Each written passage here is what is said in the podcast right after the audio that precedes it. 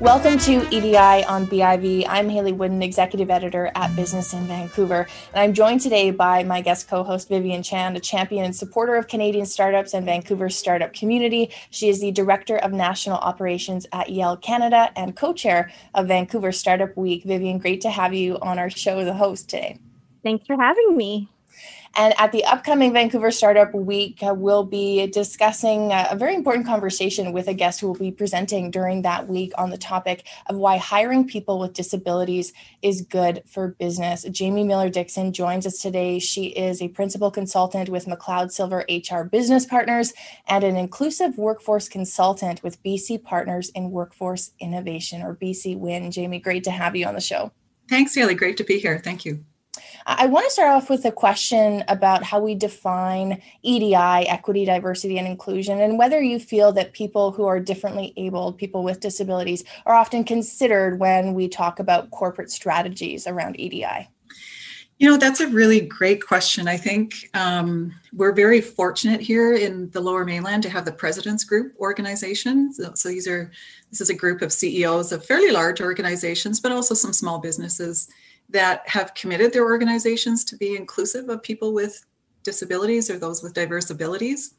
You know, companies like Vancity, ICBC, YVR. So we're really fortunate to have that leadership in our own communities.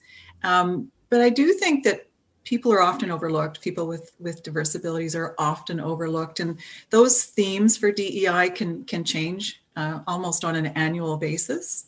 You know, sometimes the focus is on having more women in certain levels of positions, having more Indigenous people working in organizations, but people with disabilities are often left behind. Mm.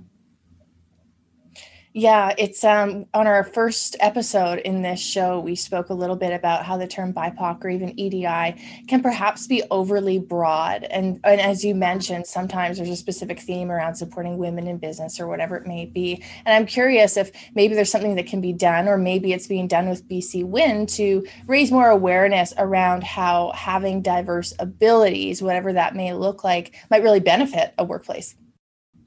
Yeah, I think there's a lot of really great work, again, coming out of the Lower Mainland around that, because I think there's been a lot of success in hiring and retaining people with disabilities here.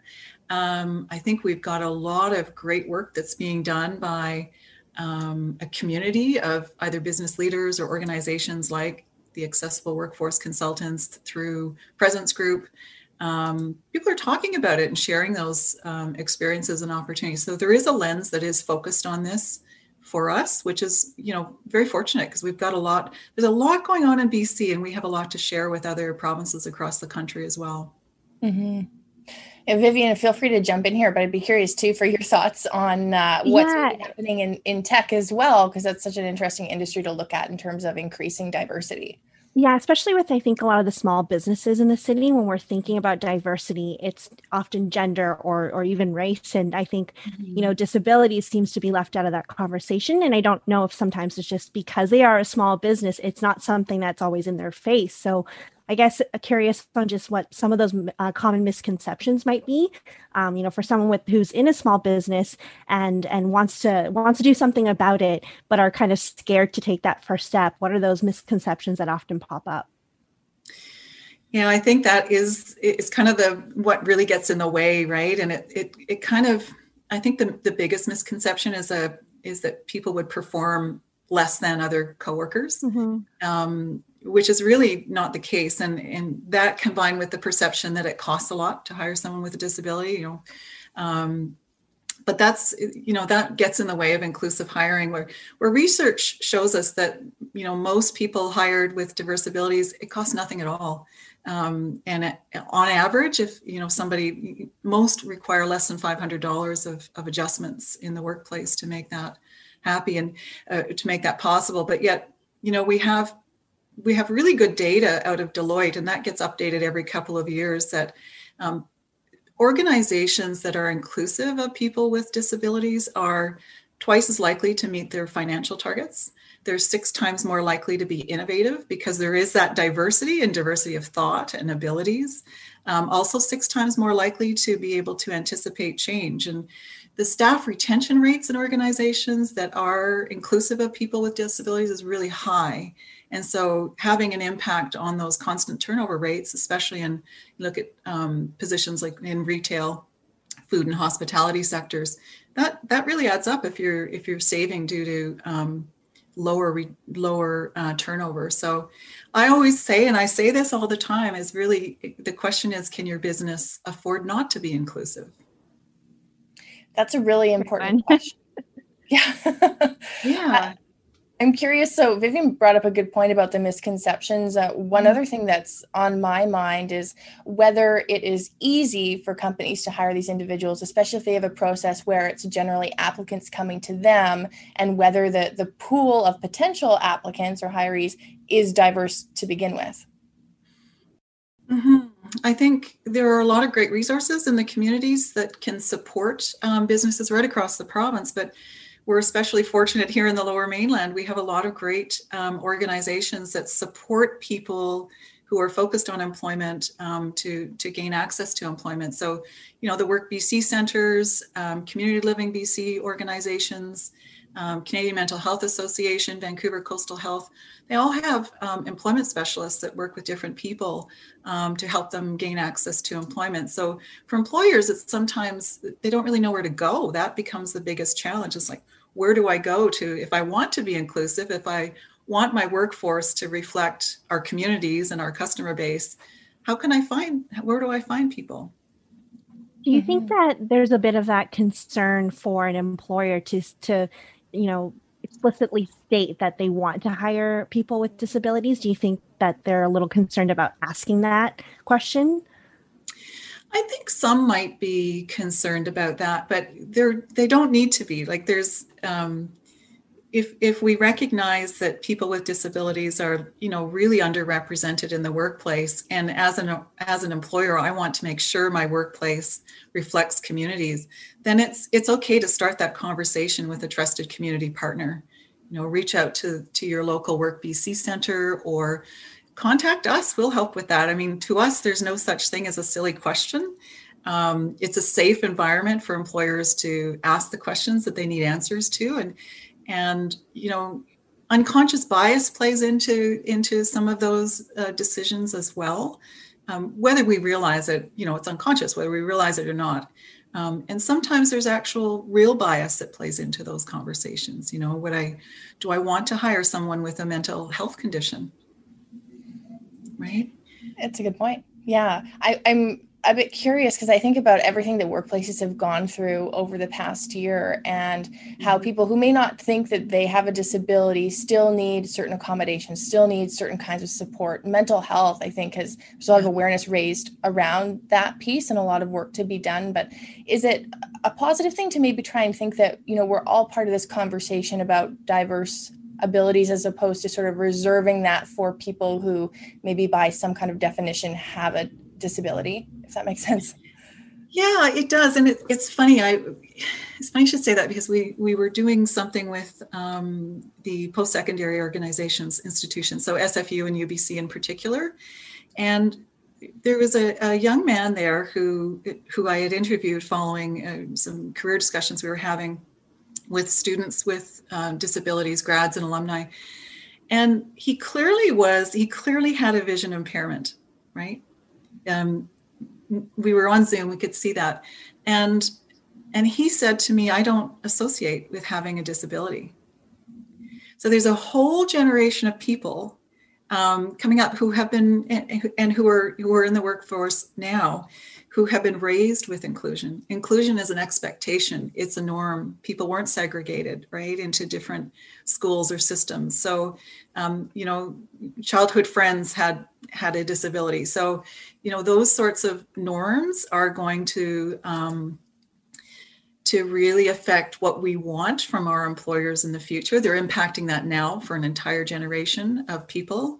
But I also think that COVID has really exposed some real gaps in employment. There's probably people with disabilities were the most impacted in terms of job loss.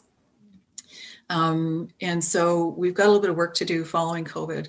But one of the really interesting things that we've seen through BC WIN is organizations actually in the last couple of months opening up, coming to us and saying, listen, we really want to be focused more in this area. Leadcore is a perfect example, right? Fairly large organization. They want to be more inclusive of people with disabilities. And now they're going to focus on putting the measures in place to do that. You think it might actually be easier going forward, because I think with COVID and everyone being at home and working from home and a lot of companies switching those jobs to become remote, for someone with a disability, that would that actually work to their advantage as well, because their home is probably set up to accommodate their needs and kind of work to their schedule. Yeah, Vivian, I think you're absolutely right. It's a game changer. And we've seen now, so we work with ICBC, we work with some of the larger organizations, and we've had some great discussions with HR teams, because in the past, there was real reluctance to have people work remotely from home. Mm-hmm. And what they saw during COVID is, of course, they dispatched everybody to work from home. What they saw was the productivity rates actually went up. They didn't go down. And the problem employees stayed the problem employees at home, whether they were in the workplace or working from home. That didn't change. But it made them, so it made them more open to doing that in the future. So that is a huge game changer, especially for people in, you know, communities across the province that don't have strong transit infrastructure in place. You know, opportunities aren't maybe as great as they are in major centers. So it's a major game changer for sure. Mm-hmm. You touched on this a little bit, Jamie, but can you walk us through what you'd recommend an organization do if they're looking at the diversity within their institution? It's not very diverse. They are interested in supporting and hiring people with disabilities. Where do they start, and then how do they follow through with that? So we brought employers together a few years ago, and we've come up with what we refer to as the 4 pillars. Keep it simple. And it starts with commitment, readiness, recruitment, and retention, right? So it starts with commitment. It starts with that intention of we're going to be inclusive of people with diverse abilities. That usually helps if it comes from the business owner or comes from the top, right? It can sometimes come from the HR team that goes up, but it's much better if it's coming from the top. So that intention is set. And then you look at what do we need to do?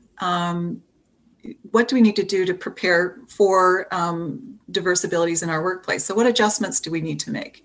You know, do we need to adjust our behavior-based interviews to be just a little more straightforward for people who might be neurodiverse? So putting that training in place, and it doesn't have to be long or extensive or even cost anything, because Work BC centers, our organization, Presence Group, has great information on their websites. We've got an e-learning system launching in May as well, probably during the same week. But readiness, preparing your organization to hiring managers, ops managers, look at the physical workspace, make sure it's accessible.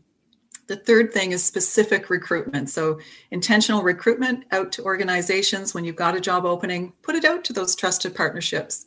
Ask for referrals of people with disabilities. And then the fourth and final piece that often gets left sort of overlooked is retention. Once we've hired the person, we forget that people, you know, to check in and make sure that people are have an opportunity to thrive and grow and develop in their career with that organization. So commitment, readiness, recruitment, and retention. That's awesome. Does that help? Yeah, that's awesome. That's amazing. Yeah. I guess kind of speaking on behalf of a lot of the small businesses who don't necessarily have the resources of or the team in place to get these things done, are there, you know, certain resources or grants available to them that they can take advantage of to help them prepare? Yeah, there may be some business grants that are available. That's a really good question. I'm not entirely familiar with that piece of it, but you know, Small Business BC would probably be able to advise, and Small Business BC also has some resources on their website for small business community. But checking out the accessibleemployer.ca site, there's just a vast amount of information there. And some of that information is set up for larger businesses, some is set up for smaller businesses. Thinking about that retention piece and the cultural awareness and education that needs to go into retention in tech, for example, we often hear even if there is a strategy for hiring more women, sometimes those one or two women within a large organization feel out of place and it's just not the right environment for them. So shifting over to sort of creating an environment where people of diverse abilities are able to thrive and stay, what kind of education, what kind of cultural transformation needs to happen, especially thinking about how there might be different generations within that workforce. Some people, my generation included, grew up with maybe more of an inclusion focused school, but other generations that certainly wasn't the case. Exactly. Yeah, I think in larger organizations, what works really well around retention is having an employee resource group. So people being able to exchange information and also help to inform the leaders in that organization of some of the challenges and maybe the gaps or barriers so that can be addressed. But giving people a voice. In a smaller business, even having sort of a peer mentor, especially when starting, really helps to set that employment relationship up for success. You know, part of the retention piece is going to be what organizations do up front. So when a new person joins the company, how are they set up for success, right? Because that translates to a level of satisfaction, builds trust, keeps people thinking in a positive light about that or about their opportunities with that company. I think that's what I would suggest on that front. Great. Yeah. I'm curious too, and then Vivian, I'll pass it over to you for the chance for a final question or two. Should we shift our thinking to sort of being open to different kinds of thinking? And by that, I mean, as opposed to welcoming in one or two people who have disabilities into an organization and ensuring that it meets their needs, but going to them potentially for reflection and insight and different ideas that could maybe help the organization, not just with its inclusivity strategy, but help it thrive in other ways.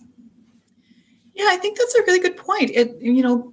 Being aware of, especially if this is the first time someone's been hired in the organization with diverse abilities, making a conscious effort to seek feedback and invite that feedback, welcome it, will be, that individual will be the best source of information more than anything. I'd love for us to get to a point where, our organization is no longer needed. That's my dream. We work ourselves out of a job here because, inclusion is happening and I know it will happen. But there's still a lot of older mindsets out there, some bias and stigma and stereotype. There's still some work to be done. Yeah. A quick follow-up and Vivian, over to you, I promise. When do you think we're going to get there? Do you have a target in mind or do you think that changes? How long will this take? That was one of them, yeah. Yeah, well, no, because we've been talking about this for a long time, Jamie, not necessarily on the disability focus, but when it comes to equity and diversity. Yeah. Yeah, and we keep thinking we're going to get there and we're still having the same conversations, still the same, organizations that are out there. And it's when do we get to that point that, to your point, they work themselves out of a job. I know. And you know what, I'm hoping to retire at 65. So I think we're there in another few years. I think that particularly in hiring people with diverse abilities, there's been a lot of momentum. And in particular in BC, also in Ontario and on the East Coast, there's been a lot of momentum. And much of that has been driven by workforce shortages, to be honest, right? It had forced organizations to, when you cannot attract staff to work for your organization, you need to look at where you've always found staff. You need to look at what do you need to adapt? What do you need to do differently? How can we change our mindset to be more open to different groups of people, right? I think COVID has had a pretty major impact on women and also people with disabilities, for sure. Are we still having the same conversations? Yeah, but I'm seeing, you know, when you see the kinds of organizations that are coming to the table and asking for us to recruit on their behalf and train their hiring managers, these are organizations that would not have been there 10 years ago. Right? Yeah, fair enough. Vivian, did I steal your last question, or do you have? No, I have one final one, and kind of speaking on behalf of just a lot of the students that, you know, I have the privilege to work with, as well as a lot of the job seekers that come to Startup Week, is if they were to have a disability, I guess, do you have any tips for them of how much they should share or anything that they can ask a potential employer, just to know if it's the right fit and whether or not that employer is going to cater to their needs as well? Wow, that's a great question. You two ask really good questions, by the way. Some are tough. Good. You know, disclosure is a very personal choice. I actually encourage it. And the reason for that is, I think if we focus on every person, you know, what do we need to do to set you up for success? And having that information, what might we need to adjust for you to do your best work in this job? That's not an accommodation question. That's not name your disability. It's focused on abilities in relation to the opportunity, right? Mm-hmm. So asking questions, you know, there might be someone who, for example, is neurodiverse and lives with autism. And for that individual to go into a situation, say, I'm autistic. And how many other people with autism work for your company? How do you view, how would you hire someone like me? Having an honest conversation around that is very personal, but even just asking for, you know, what are your views on a diverse workforce? You know, putting it out there. How do you view a diverse workforce?